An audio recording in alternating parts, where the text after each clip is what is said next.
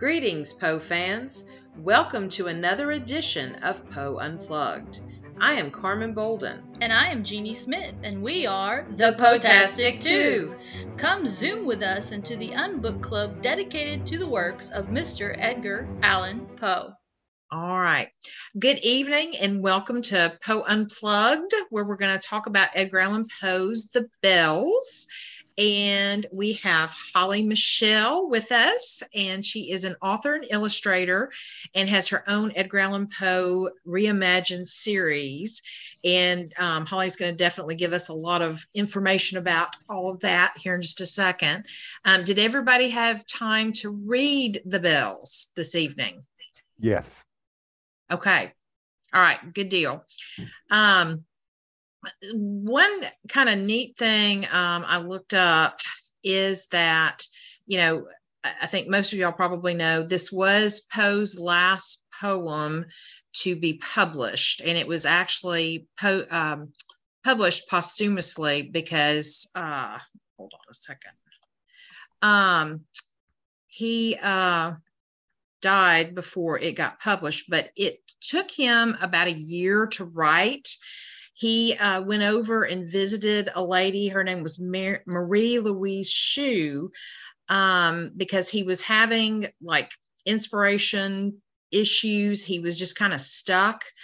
And so when they were visiting, having tea, he like there were lots of bells going on. And he even remarked that all these bell noises were making him not be able to focus. And so she actually wrote down like the bells by E.A. Poe and then started talking about the bells, the little sil- silver bells. And so that's where that poem kind of got started. So I thought, I don't know if everybody knew that or not. So I wanted to share that. Had anybody heard that origin story? I heard a different origin story. Oh, okay. Well, share that. Share what you so heard. I don't. I don't know where I heard it from, but I know it's when when his wife was really sick. I, I thought like his nurse had like it was like he it was like inspiration from her because it wasn't she like wearing bells or she had robes and like there was like a, Yeah. the carriage had bells. I had heard that as in because he he was having writer's block. I did like I had that was part of it, but he was having writer's block and he was just like I can't think of anything to write. And while she was there, he kind of came up with the idea of the bells with hearing them somehow. Okay. I can't remember if it was on her person or if it was like the carriage with the horses. That's interesting. And, you know, just like with anything, there's probably lots of different stories, you know, Yeah. behind it from the, the lore of, you know, how he uh, did write it. So that, that's very interesting too. Yeah. Has anybody else heard either one of those before? Just the one you were telling me about. My English teacher told me that. Okay. Okay. So you had heard what I, the one I had just shared. hmm Yeah, that's Okay. the one that she um when she was teaching the poem in class, that's what she started with, and then we went right into the poem. Okay. Okay. Very cool. I wonder which one is true. I don't know. Yeah, I have no idea where I, I don't either. from. So I d- yeah, yes. I don't either. And Holly, the now that you say that, I think I may have heard that version too. yeah. And so, um, Jeannie, did you find anything on that? Well, there's always certain things like on the uh, website that you posted where the bells were. They talk about Sartain's magazine, how he did die before he posted it because the way they typeset it, he wasn't able to dictate how it was put, and it actually ended up being put in two different columns. Um, but Okay. for everything else being posthumously, you know, that part of his life, especially towards the end, whenever he died, there's been so many different rumors, so many different That's true. you know dictates of how it actually happened what he Yeah. written when he had written it kind of goes down to it's one of those things of lore which one was actually true maybe they're all a little bit true they just all been spliced you know cut apart which is typical for that type of history Yeah, uh, that's especially very true. someone like Poe, who wasn't exactly well loved, and how his arch nemesis was the one that ended up posting his plays, or not plays, but his works, and getting Mhm. For it. So yeah, well, in his obituary and about you know a biography and all that with um, you know Griswold, and uh, you know with them, and then even the Allens, I think at one point throughout Poe's life were telling things that were not necessarily true either, and making you know kind of like covering up you know some of the things mm-hmm. that are not as um, you know nice for society i guess you could say. And, and it didn't make it really uh, pertaining to that sort of status quo kind of thing. Yeah. and, uh, and also with his poem sorry i don't mean to interrupt but oh, i was just okay. Oh, go ahead. I don't think he wrote it within one sitting period like normal you know most people yeah. works for a long period of time. And i think he wrote it over a you know a specific time period because of the different types of bells he incorporates like with different aspects. And to me when i read it it's like he was traveling and he was just writing as what he was listening to. Yeah. Time. So it's more like a traveling journal type aspect of the poetry that I read into it. So yeah, I could see, I could definitely see that. Um, Jay Christensen um, had posted, I heard the same that he had writer's block and the university spells was inspiration after Virginia's death. And so, mm-hmm. um, and I'm going to admit Leela in. She just joined us. Give her a moment. Yeah. Hey, Leela, we we already started, and so we're just talking about kind of uh, a little bit of the background of where uh, Poe got the inspiration for the poem "The Bells" and um, some of those types of things. Um, and I think uh, one other thing I read about the actually the I think I'm trying to remember. Let me look it back up. The one of the sets of bells was actually is now kind of referred to as like Edgar Allan Poe's bells. Um, I can't remember which ones they are because he was in Fordham in New York when he wrote this, uh, or you know, kind of finalized it. And I don't remember which set, uh, but there were lots of bells that around the area that you could kind of associate with ringing and giving off all of these noises to kind of either make him have writer's block or give him the inspiration. Uh, let's see, and I think it may be the let's see the bells at the chapel of what is now Fordham University. Those are the ones that are called Poe's bells in like the local tradition around that area. So I thought that was kind of cool too. So just kind of interesting. So, what did everybody think of the poem? I enjoyed it. I, I, it how am I going to put this? It kind of was kind of significant at this point mm-hmm. when I mm-hmm. read it because it starts out like I associated beginning this like the beginning of you know his childhood and then it goes into maturity and then it moves on to maturity, and then death. yeah. Yeah. Just just the way I the way it started out light when I read it, and it seemed to get darker as I progressed through it. I, I totally agree. And um, it definitely, you could kind of signify that, you know, if, if you had a, you know a person's lifetime going through the silver bells at the you know the beginning of childhood going into kind of the golden years and then the brazen bells of maybe thinking about um you know past regrets or anything kind of thing in your life that you know you should have done. You know you're getting to that stage of you know um before the autumn of your years kind of quoting from frank sinatra and, yeah. and and then going into the iron bells of like you know kind of the the era of you know being elderly or something like that definitely. Anybody well, I, else thoughts? Well i did pick up on one other thing. I noticed that the bells started out like um softer like the tinkle and the, you, you know what i'm saying? Like what they're made mm-hmm. out of mm-hmm. and then toward the end the belts are stronger. This am I making sense? Yes, yes. Okay. It's been a while since I had read it. I mean, high school was what 35 years ago. Let's not bring that out there, Keith. All right, we're, we're going to say it was just yesterday. All right. It was yesterday. Yes, yes. Exactly. Let's, let's stay in the, the golden bells era. we're still exactly. in the golden bells. All right. Any other thoughts about that? Like agree, disagree, or any other things that you guys picked up on? Yeah, well, definitely stages. Yeah, stages of life for me. Um, yeah, I had. Heard, I mean, it's one of those poems that's just super fun to read out loud. It was meant to be read out loud. I had read somewhere he kind of even designed it that it's meant to be a song or sing song. Yes. Um, so there's a lot of. It's one of those ones like if you read it out loud, it's just a lot. It's like a like the Dr. Seuss thing. You know what I mean? I know Poe came before him, but just fun to yeah, it's fun to read out loud.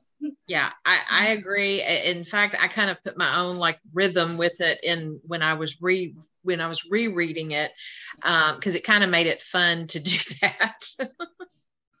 Definitely. Well, I'm I'm going to go a little dark here, so. Well, of course, Jeannie, you always go of dark. course, yeah. I always go dark. That's my thing. Uh, I, I can't help it. It's just my way. It's all good. I view this poem and always have as the stages of grief. Okay. As like in the first stanza, it talks about the sleigh bells, the silver bells. To me, that's always about denial.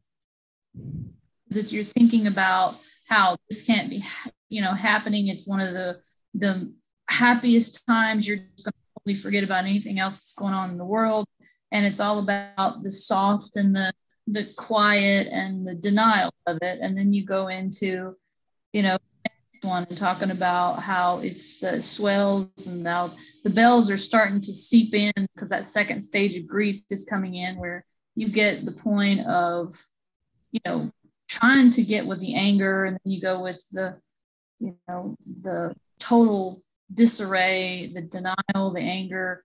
And then you're finally in the end the very last stanza, it has all about, you know, the kneeling, the ghouls, the death, where you finally just come to acceptance of, you know, death is the last part of life and it's the last part of grief. And yeah. because, you know, it's Edgar. Yeah, and I, I can definitely see that, especially with the last line to the moaning and the groaning of the bells. Mm-hmm. Definitely. Yeah, you, you went. Just you definitely went dark you definitely went dark. but I can I can see that. I can totally see that though. Yeah. Well, yeah, I can I can too. By looking at it that direction, I, yeah. I can see it. It makes absolute sense. Of course, when I talked to my sister about it, she compared it to the changing of the seasons. Yeah. Oh yeah. that's how she looked at it. Well, and that goes along with what because one of my favorite, well, I mean, favorite might be a little too, you know, adding, but one of the, the poems out of the Bible from Ecclesiastes is to everything there is a season, you know, mm-hmm. and it's got all the different things and, you know, life comes with death and that kind of thing. So, you know, Poe, we all know, is very much a man who had struggles with everything from life to death. And so it just, it just seems that when you hear those bells, the different the different ringing in your head kind of clangs and knocks out different ideas, different feelings. And that's just one of the things that I think about. So yeah, sorry, I had to ring. I had to ring my bell. yeah, ringing the bells. I, I yeah. can say I can say one thing. Reading it out loud, I, I when I read it out loud, I, I got I was okay with it. I, mm-hmm. I, did mm-hmm. okay. I'm like the sound of my own voice wasn't getting on my nerves. Mm-hmm. Well, then I mm-hmm. found it on YouTube where they had different people reading it. And I thought I was going to lose my absolute mind this afternoon listening to other people read it. I'm like, you've got to stop this. Oh, well, Keith, did you was there one on YouTube that like you that you thought was like the best version, just the, so people can go seek that out? The best version to me personally, and, and I'm it's because I'm a big fan of his, but it was a version read in the likeness of Christopher Lee. Christopher Lee didn't do it. Oh Oh, But the guy read it in his likeness because we know how Christopher Lee was when Yes. you know, in his acting, and, and he did the Raven that I love so much. I've kept a copy of that saved Mhm. on my computer. So, and that version, I was like, oh, I'm I'm okay with this. I can handle this one because it wasn't all over the place like some of the readings that I listened to this afternoon. Oh, very cool. I, I wrote that down, and that's why I wanted to, it, like, if um, to share that way. And I, I'll, I may go here in just a second and find it and put it in the chat for everybody.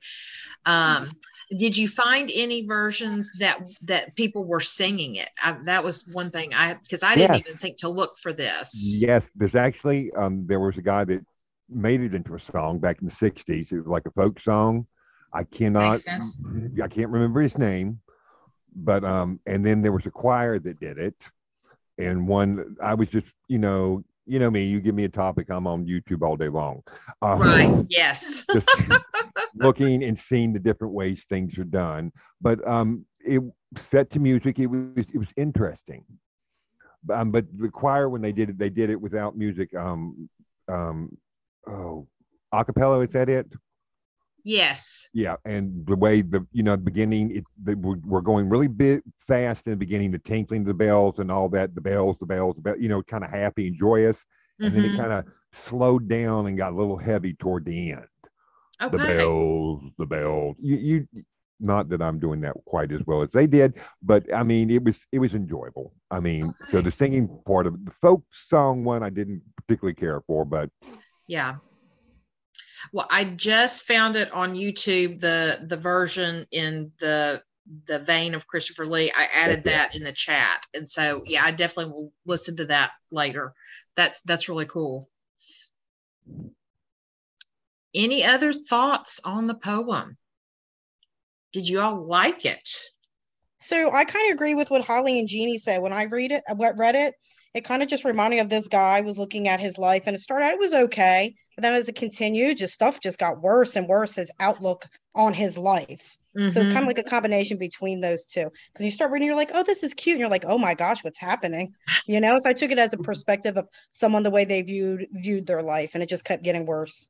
Okay, yeah, def- definitely so. Um, and it de- that definitely fits with Poe's like life if you think about the stages of what all he went through, um, with all the loss that he had and everything. So yeah, to- totally get that. Um, so on a lighter note, let's kind of move to Holly's The Bells and um, do the little Oh, show cool. the yes and you can find that on amazon and i'll um i'll put a link in the chat when she's talking about it um but i, I i've read it and it holly i loved it it was adorable Uh, thank so, you. But you you take it away and you kind of talk about everything So the whole inspiration for the bells for me came from actually my childhood. Um, I know Keith, you were saying that your teacher went over in class. So my introduction was a little different. We had to pick uh, like either a poem or excerpt from something to read in front of the class. And in our book, we had a little portion from the bells, and that's what I chose. So that was kind of like I just chose it, I memorized it, and I recited it. And to this day, I still have that section. I would be annoying and recite it to my husband. And at the time, I had always thought like that was the entire poem, not realizing it was only part of the poem. So then I discovered like, wow, it's actually quite long. Um, and I wanted to, I started out as a child uh, illustrator and author. I wanted to do something with Edgar Allan Poe. So I kind of went back to that poem for my first one. I was thinking when I read it, because I had read an excerpt as a child again, I had thought it was actually about Christmas. Because starting with the very first verse of like the silver bells and everything, and I automatically thought it's Santa Claus. So I kind of stuck with that. And my goal in this kids' book is to basically introduce children to Edgar Allan Poe in a way that they can relate to. So maybe they're not getting what his original meaning was, but it's kind of like you get to see his words in the story. It's his words mixing with my words to tell a different story, but you still get all of his words. And there's like a um, a word uh, vocabulary section so you can learn them.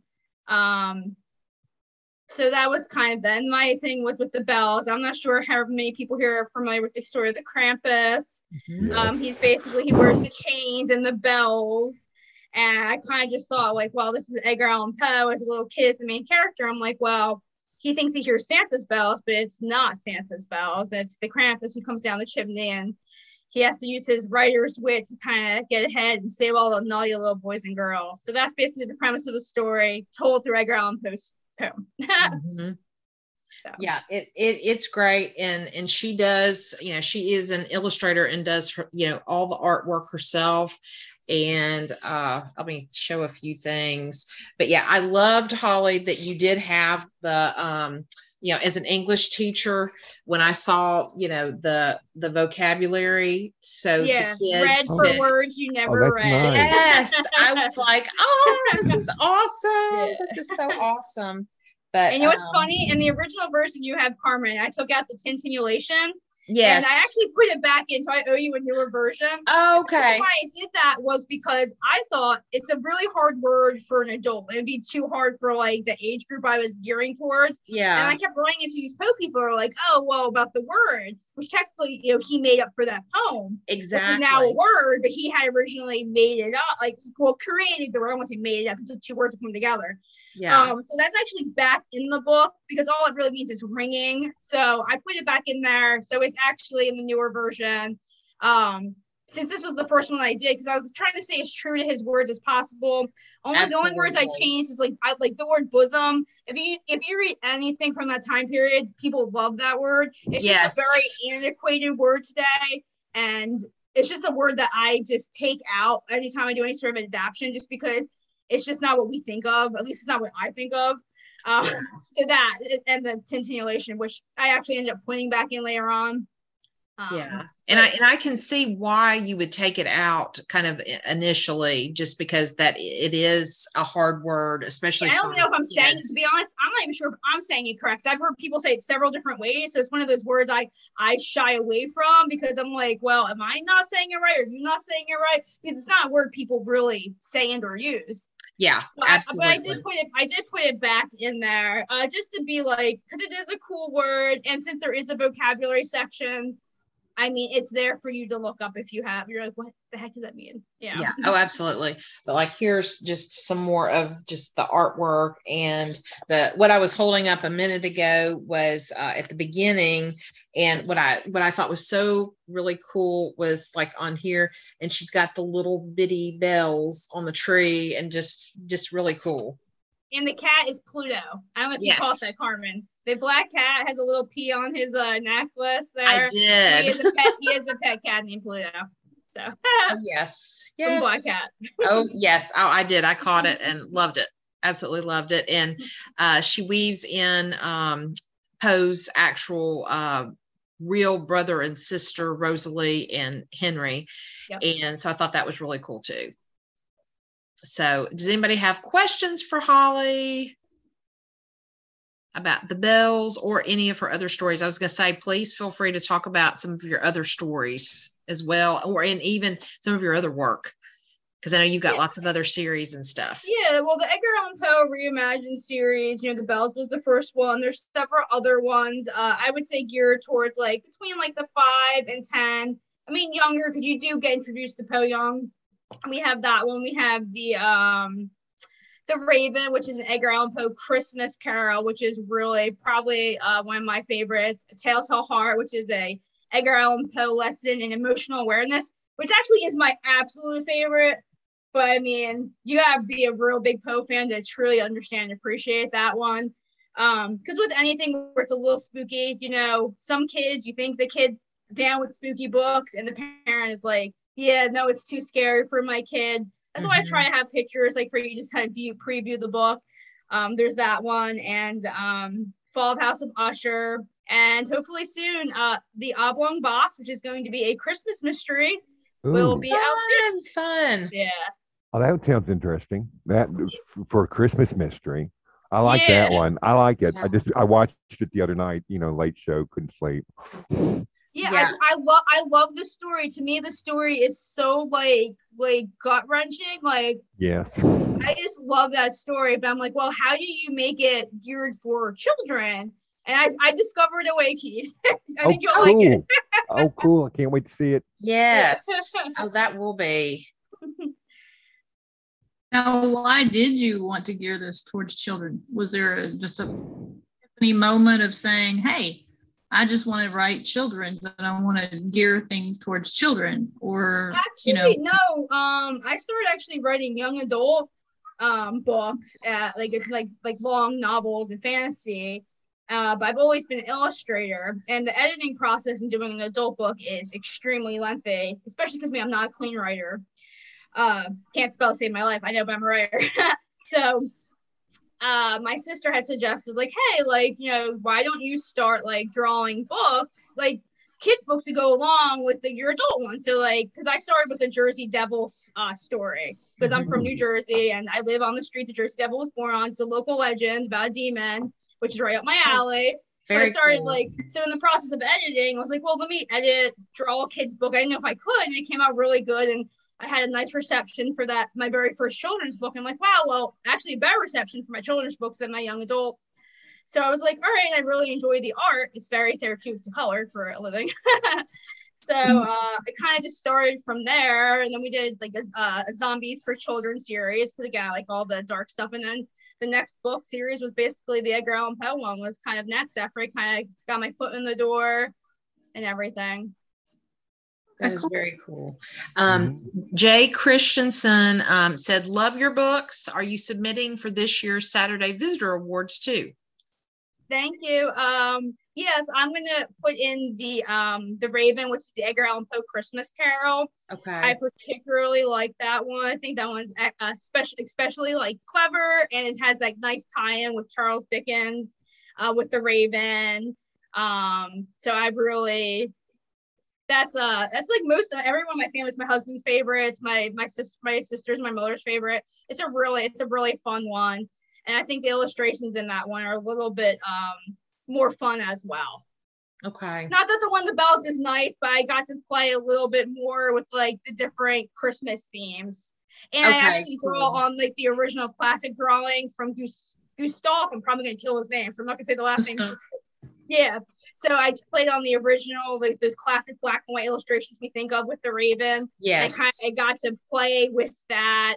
Uh, and make it cartoonish for, for for kids, but for the whole family. I have a lot of teachers yeah. buy the books um, for classroom things, uh, mm-hmm. so it's like a big teacher thing. Um, so it's, it's nice to actually kind of like you know they see the illustration like that, and when they get a little older, they can see the other more um, classic illustrations. Oh, that is that's that's really cool, and I think um, like we we talked to Holly a few minutes before everybody else kind of joined us. And Holly, you mentioned uh, kind of the kind of the I guess triangular uh, connection of like the bells with Poe and Dickens. If you want to share that, because I thought that was really yeah. neat. So um, I recently, to get in the Christmas mood, I've been reading Charles Dickens' uh, classic uh, holiday stories, and I had never read the uh, chimes before, which is funny because it's, you know it's about bells. So it's basically that connection too with like Edgar Allan Poe. I wrote a story about Belle. So did Charles Dickens. And kind of at the bells in the beginning of Charles Dickens too, it starts off as like this man, like these are beautiful sounds to the man. After we've been talking about this, and then at the end, it's kind of like basically these goblins come out of the bells and basically do show show him like what his life was like, you know, when he gives into depression. This is like, but you know, Dickens usually has a happy optimistic ending. You know what I mean? Oh yeah. so I don't want to give too much away if you want to go back and read it. I've really enjoyed the story. I mean, no one does dialogue like Charles Dickens. Um, but yeah, it was kind of I thought as I was reading it, I was like interested. I was like, wow, this is kind of cool because it kind of just another kind of interesting connection to add those bells. Uh, Charles Dickens, obviously, like I said, it's like a, it's actually a New Year's story more than a Christmas mm-hmm. story. Okay. So it was kind of like an interesting, just an interesting time because plus, like with my bells, I kind of always thought as a child, like I instinctively thought Christmas. So yeah, everybody go if you want to read it. It's I mean, it's not very no, long. It's just a short story, but it was really good. Well, cool. Yeah, I, de- I definitely am going to check that out. I've, I think I've got a short collection of Dickens works. I've got a Christmas Carol by itself, but um, I have not. I've read some Dickens, but I haven't read all of them. And there's there's a few that I definitely want to check out. Yeah, and that's so kind of how I feel too. Like I feel like I mean, like I said to my husband, like if he's been like on the back burner for so long, I'm like, I need to like start reading these. So it's kind of oh, what I'm reading right now. abs- absolutely, and uh, you know, uh, Dickens actually, you know, tried to help Poe out, mm-hmm. um, you know, in Europe uh, when he went back, you know, because he came over to America and Poe did get to meet him. And, um, you know, he really did try to help Poe, you know, become even more of a published author. Uh, and it just, you know, it didn't necessarily work out.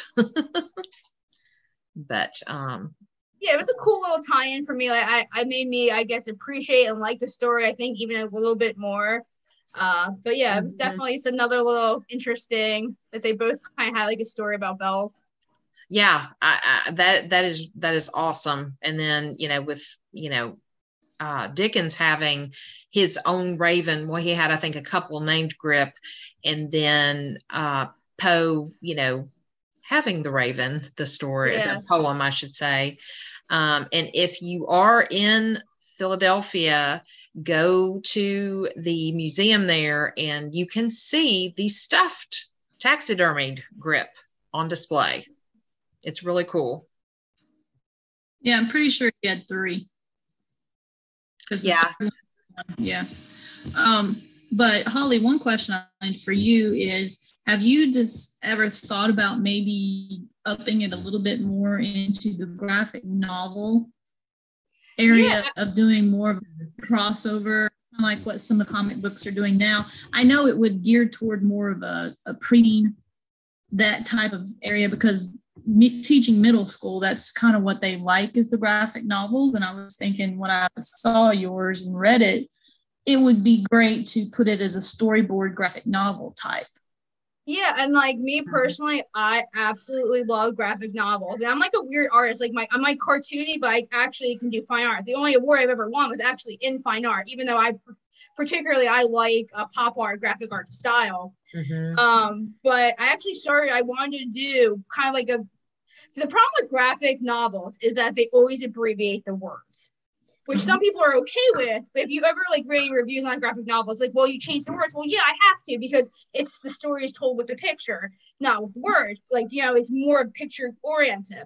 So I had originally wanted to do a full, like almost like a picture book graphic novel. I actually had started to do a Tell-Tale Heart, where I was doing really like more fine art, But black and white, real sketchy, where it actually looked like a human's face versus like a cartoon blob.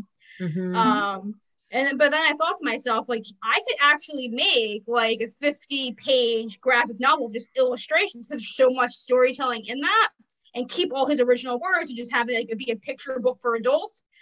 But the problem is with that, and I hate to say it comes down to money, but it's by the time I'm done doing those illustrations, because you're talking, I had figured out I'd have to do 150 illustrations wow. and then print it, you know, just like, and I was like, which is not, not an issue, but then it's like, well, are you really going to spend like 30 bucks for one story that you could essentially read for free online? And there's so many other graphic books out there. So that's kind of when I at the point, I actually did that before the kids' book. And I said to my husband, like, these are coming out really cool, but each picture like that takes almost six hours to do. And that's before with any with no color and have to be black and white. If I wanted that color, it just kind of got to the point where I was like, it is such so cool. I would love to do it but then like you know because otherwise you're cutting the words out. And i just don't as at this point i just don't know if there's really a market for like an adult picture book. I mean there's of course there's a fanatic like there's poe fans they're gonna buy everything. Mm-hmm. but for like it's kind of hard to just kind of bridge that gap i want to but as of now it just doesn't seem practical. I mean i would love to though just, eventually one day. Yeah well i was thinking on the aspect of when we deal with the kids in our classroom that have like learning disabilities or that kind of issue that those types of books that they struggle with comprehension they struggle with anything reading wise that something that visual kind of helps them learn along with it. So i thought that would be just an idea and i didn't know if you know, would be plausible. But like you're saying, yeah, I mean, I wish. I mean, work, I did, but yeah, I did a couple illustrations because I, I, did it. He started off telling the story when he was in an insane asylum and he was like all wrapped up and everything. Mm-hmm. But it's just, yeah, I mean, I started doing it. I have a friend who wrote, who did a graphic, no, actually did a graphic novel. Mm-hmm. Um, Lou Peck, I'm going to say his name wrong. How you say Lou's last name? It's Lou Pesci, like the actor, right? He, he was a yeah he was a okay I, I think I'm say his name wrong but he did a graphic novel. I met him through my friend Leroy who was supposed to join I wasn't able to he texted me said he's sorry. But um yeah he actually did a great graphic novel with really cool illustrations. Um and then when I saw his illustrations I was like wow this is really really cool. And I was like you know like when you compare yourself to others you're like wow this is really cool Lou. I was like you know what I'm gonna go in a different direction. you know, yeah. I was like in the middle of drawing my hand, but I was like, this is really cool. Hmm. Yeah, because wow, I, I, was gonna say because six hours, and I'm sure plus, depending on how detailed some of the illustrations would be, that's a that's a long time. yeah, I have my poor disgusting fingers. I mean, you can't see them; they're all like not. I I got my husband got me for Christmas like finger protectors for the book I'm working on now with color pencil. Yeah like eight hours of coloring pencil, which is so so fun. But then like my hands like like this. So. Yes. yeah, oh, one of our goodness. closest, well, my best friend, but one of our closest friends, uh, she is a drawing and fine arts person, and I know when she does, she does the big paintings, like the 16 by 24s, the 30 by. Mm-hmm. And those things take anywhere from one full 12 hour to almost two or three days. Oh, easily, easily. Yeah. So, and you know, doing it in a book version, as you can see, it may be smaller, but it's just a lot of fine details and those types of things. So, mm-hmm. I thank you for having dedication. yes. To do that because you know it makes my hand cramp with arthritis thinking about it. So. absolutely. Yeah but i mean your the your artwork is beautiful it just the colors are amazing and it just it makes the story really pop. Definitely so. All right any other questions for holly or thoughts? Um any kind of thing? Uh, another thing I want to say is for any of you that get our um, journal, the Raven Journal, mm-hmm last month was Holly's uh, Gothic guest debut, where we put the information on the website where she has not just her Edgar Allan Poe books, but all of her children's books. So you can find it on that. And if you haven't signed up for our journal, then you can uh, send an email to Carmen and yes. she, or we can add you to it. So we have different Gothic guests before we have our poem plugs and our podcast and stuff. So you can find all her information and find uh, where her works are at. If you don't want to look them up on Amazon, you go directly to her website. So yes, absolutely. So and it, you know before we do have our poem plug, you can research you know whoever our Gothic guest is going to be on here uh, before joining. Um, and check out their work and things like that. But she's got, you know, with her, especially her book covers, um, you know, her artwork is displayed beautifully on her website. yeah. so is that the only project that you're working on right now is the oblong box or have you got I'm do you do multiple on, things at one time? I'm like I'm all over the place. I have a really exciting book for any Mary Shelley fans. I'm doing uh, nice. Frankenstein meets Ooh. Santa cool. Claus and the illustrations and the illustrations are like um I want to say a cross between like a folk art graphic novel, mm-hmm. and that's why I said my hands cramping. The illustrations on that book are going are they're beautiful. They're like way more serious. It's based off of the book, not like the cinematic movies. Um, here's a I just I have this pad. I'm working on it. That's oh, a book. Very cool. I like Frankenstein. I can't tell if I'm showing it like this big. I mean, the colors are all weird, but just a oh. more fine. I think they're the only ones that are done those pads, but really, that, um, that is often awesome with the Ravens yeah. too. Yeah. This the scene with the wife Mm-hmm. Oh, I mean, it's, it's hard to Yeah. pick up the colors and my, but I mean, it, it's gonna be a Yeah. really cool one once the words go to it. Oh, very cool. But yeah, so Oh, I'm just writing like, it Thank, thank you for sharing that with us. A little sneak peek. yeah, Yeah. Oh, Especially Mary Shelley. She's another awesome writer who Mhm. bullied, for lack of a saying word, of the, all the guys around her and saying, "You can write, a, you know, you can't write a horror story." And she's like, "Bet me, all right." You know, she mhm. also made sure that she published under her own name. So Mhm. Yeah. Well, kind I kind was of. very the- proud of that. yeah, the mother of science fiction, really. It's a great read, Yes, Yes, uh, it it is. is. And and it- it's it's nothing like the movies portray No. it. I mean, I I got more out of the book than I did the Frankenstein movies. Although Boris Karloff did great. I'm, I'm- Yes. you know, I've we got a watched it recently. I like the Yeah. classics, but the book the book was really I was surprised how much it really emotionally I got into it.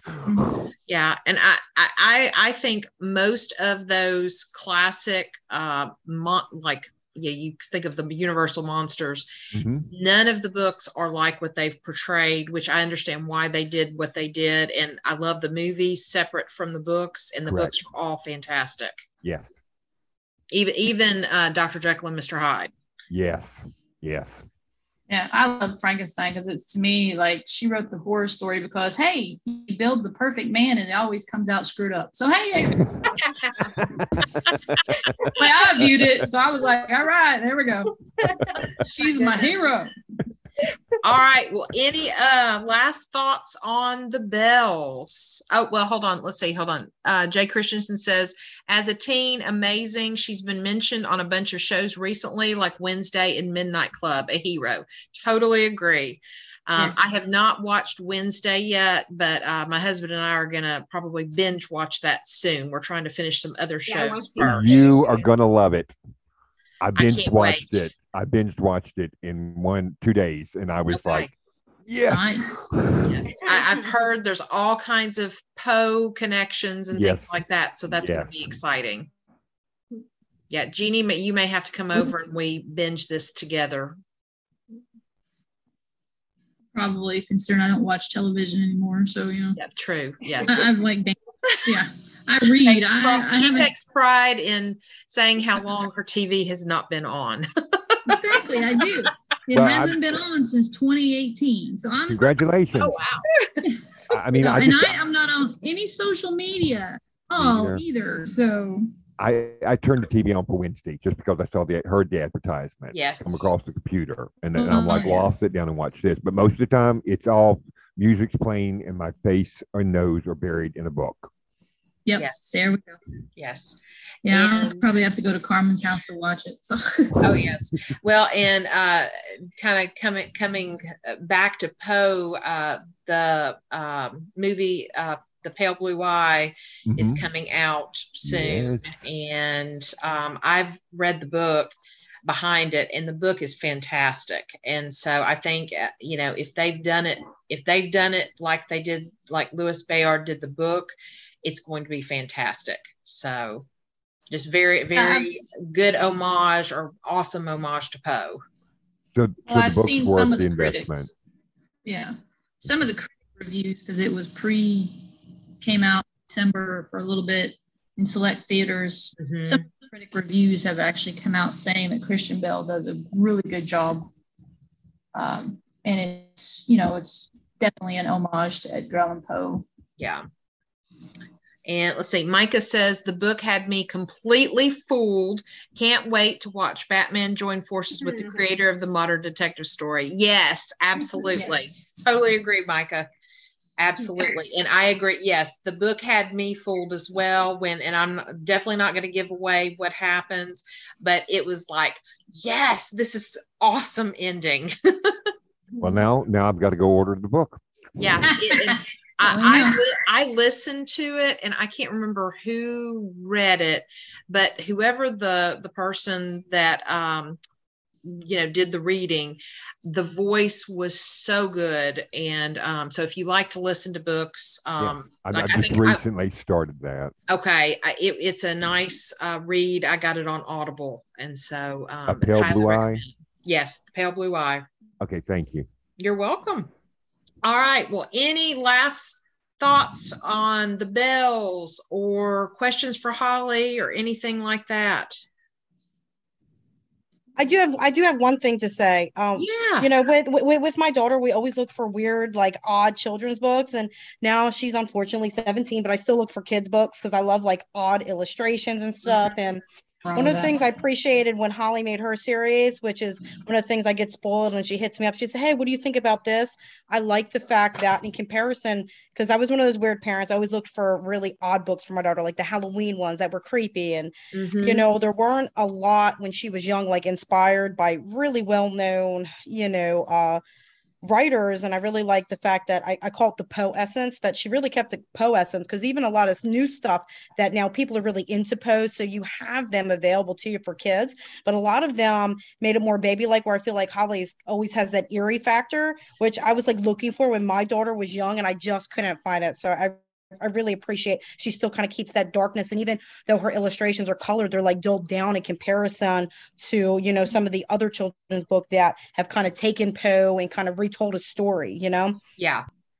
Yeah. I, I, I think that's a really good um, note to talk about that because um, I, I know just how I was as a child and that would have appealed to me heavily and that was not available way back in the day. And i really wished it would have been because i would have i would have read every single one of them and gone come on give me some more. Well and on that aspect holly i think you did an awesome job with the colors keeping it very psychological. Yes. Yes that's one of the reasons that so many of the children's authors dumb well i hate to use the words dumb down but dull down that's another that's a good way of saying it dulled down a lot of their stories is they take away that part of the essence as crystal said the visual mm-hmm. you know don't use the reds don't use the greens because they invoke different types of emotions in certain children and all that and a lot of people want to stray away from that but that's one of the things that grabbed me the most about just the fronts of your books is the color always draws me before anything else on anything. Yeah. I always look at colors. And so just the color of the red devil, you know, it's like boom, that draws me right because you know I am that one of those weird persons like Crystal says that I like being drawn to that type of thing. Mm-hmm. It makes it more real, and I like things that are not really can't be you know realistic in some aspects, unless you true believe in the devil and that kind of thing, but and demons. But to me, it's like, hey, it makes it visually real to me. So that's another thing that's great props on that too. Yes. Yes. Awesome all around. yes. And we we thank you so much for joining us, mm-hmm. Holly, and talking about your inspiration and just keeping Poe alive, you know, forevermore. I always like to say that because it, it's true and I, you know, I think many people, more people, I should say, have come to know Poe and all of the different aspects of his writing. It's not just about horror, it's about all kinds of things. And I just, I love that we can just keep keep him going and just, mm-hmm. you know, for as long as we can. Um, we are going to uh, meet next month for Poe Unplugged on January 24th. Mm-hmm. Um, and that's a Tuesday. Just want to kind of give everybody a heads up. Um, you know, seven o'clock uh, Central Standard Time. So I know a lot of pe- everybody on here is Eastern, so that's eight o'clock. Mm-hmm. And joining us for that uh, Poe Unplugged, our Gothic guest for January, um, his name is Jason Markiewicz and he does like um, radio style um, portrayals of Poe's works, kind of like old radio theater style. And so I've listened to a few snippets of uh, some of his work, and um, you know we've been talking with him, trying to get everything set up. And so on Poe Unplugged, uh, it's been Jeannie. How long ago did we talk about the Raven? Uh, it was back at the beginning of the year, I think. I think yeah. so. It's like Yeah, the 'cause- very first one. I I think Yeah. was maybe so. Well, we're going to revisit the Raven Okay. for for January, but look at it through the lens of the the horror that comes out of it, the those things. And I think before we looked at a different lens. And so um, you know, so please definitely join us next month. And Mm-hmm. um, yeah, Okay, Once okay. more, the journal will have him as our Gothic guest. We'll have Yes. links to his YouTube, his different things that you can check out, along with other aspects of like our podcast and mhm. other things like different announcements we make when we hear about anything with Poe. Uh, I know Carmen and I in April are going to be at the Steampunk yes, Poe-esque. Um, that's going to be where Baltimore. Is it it's in Baltimore? Ba- it's in Baltimore. Um, yeah, I think so. it's the the tell telltale steampunk festival um, in baltimore and it's going to be on april 1st and Yes. 2nd um, it's i can't remember what hotel Mhm. it's at but we will be putting that in our you know our journal and uh, Mhm. so you'll be able to see that but yeah so jeannie and i are going to be traveling together to that and so Cool. we're really excited about it um, and we'll we're working on some merchandise that's going to have that steampunk Steampunk, yeah. factor with Poe, and so kind of really pulling out things um, of his like uh, the balloon hoax and things like that. The uh, what is it? The I'm gonna butcher the title, but it's like the Adventures of Hans Pfaall. I can't remember exactly, I, like off the top of my head. So, Yeah, okay. Yes, it's another it's another balloon tale. But yeah, so pay attention to any of those and we'll we will continue to push it as closer we get. And Keith, since you're up in the Virginia way, we'll wave as we go by if you want to pop up to Baltimore to see us. And yeah, Well, thank you. I Jersey, you actually, can come I, I down. actually, Yes. I've got time on my hands for a lot of things now. So Woohoo! That's cool. yeah, And Micah being in California is kind of going to be difficult unless you're on the East Coast for some. yes. Leela, I think, is up in DC area. so- Yeah, yeah, I am. So yeah, maybe I could. I'll try to come. Sounds good. it Okay. And then Jay Yeah. Christensen, what area are you at in? Yes, Micah, the commute would be a horrible problem for you. Yes, yeah, he did. He just commented on that. yeah. okay. Oh, so she, okay, Northern Virginia. So Oh, yeah, so that's not too far from Baltimore. So Baltimore. Yeah. So we could, you know, might see people or just wave as we go by saying, hey, we might, you know, hey, here we go. absolutely. Um, now, unless we drive or fly, and if the flights keep screwing up the way they are, we might end up having to drive. But yeah. Oh yeah. it's not really a bad trip. But yeah, once more, Holly, we thank you for joining us. We Yeah, Thank you. And Thank you both. Yes, thank you. Very interesting. Yeah, thank you. It was great. Yes, this was So- really enjoyable. So Mhm. All right. Well, thank you, everybody. And, uh, you know, we're in the middle of Christmas and New Year. And so happy holidays to everybody. Please enjoy your new year. And we really enjoyed having everybody on here. Um, Micah says, thank you, Holly and Carmen. So good to see everyone and happy holidays. Yep. And so um, just, yeah, have a fantastic new year. And we can't wait to see you again in 2023. All right, Yep. everyone have a great Bye, New everybody. Year. All right. Thanks. Bye, Bye, guys. guys. See you next Happy time. New Year. All right. Yes.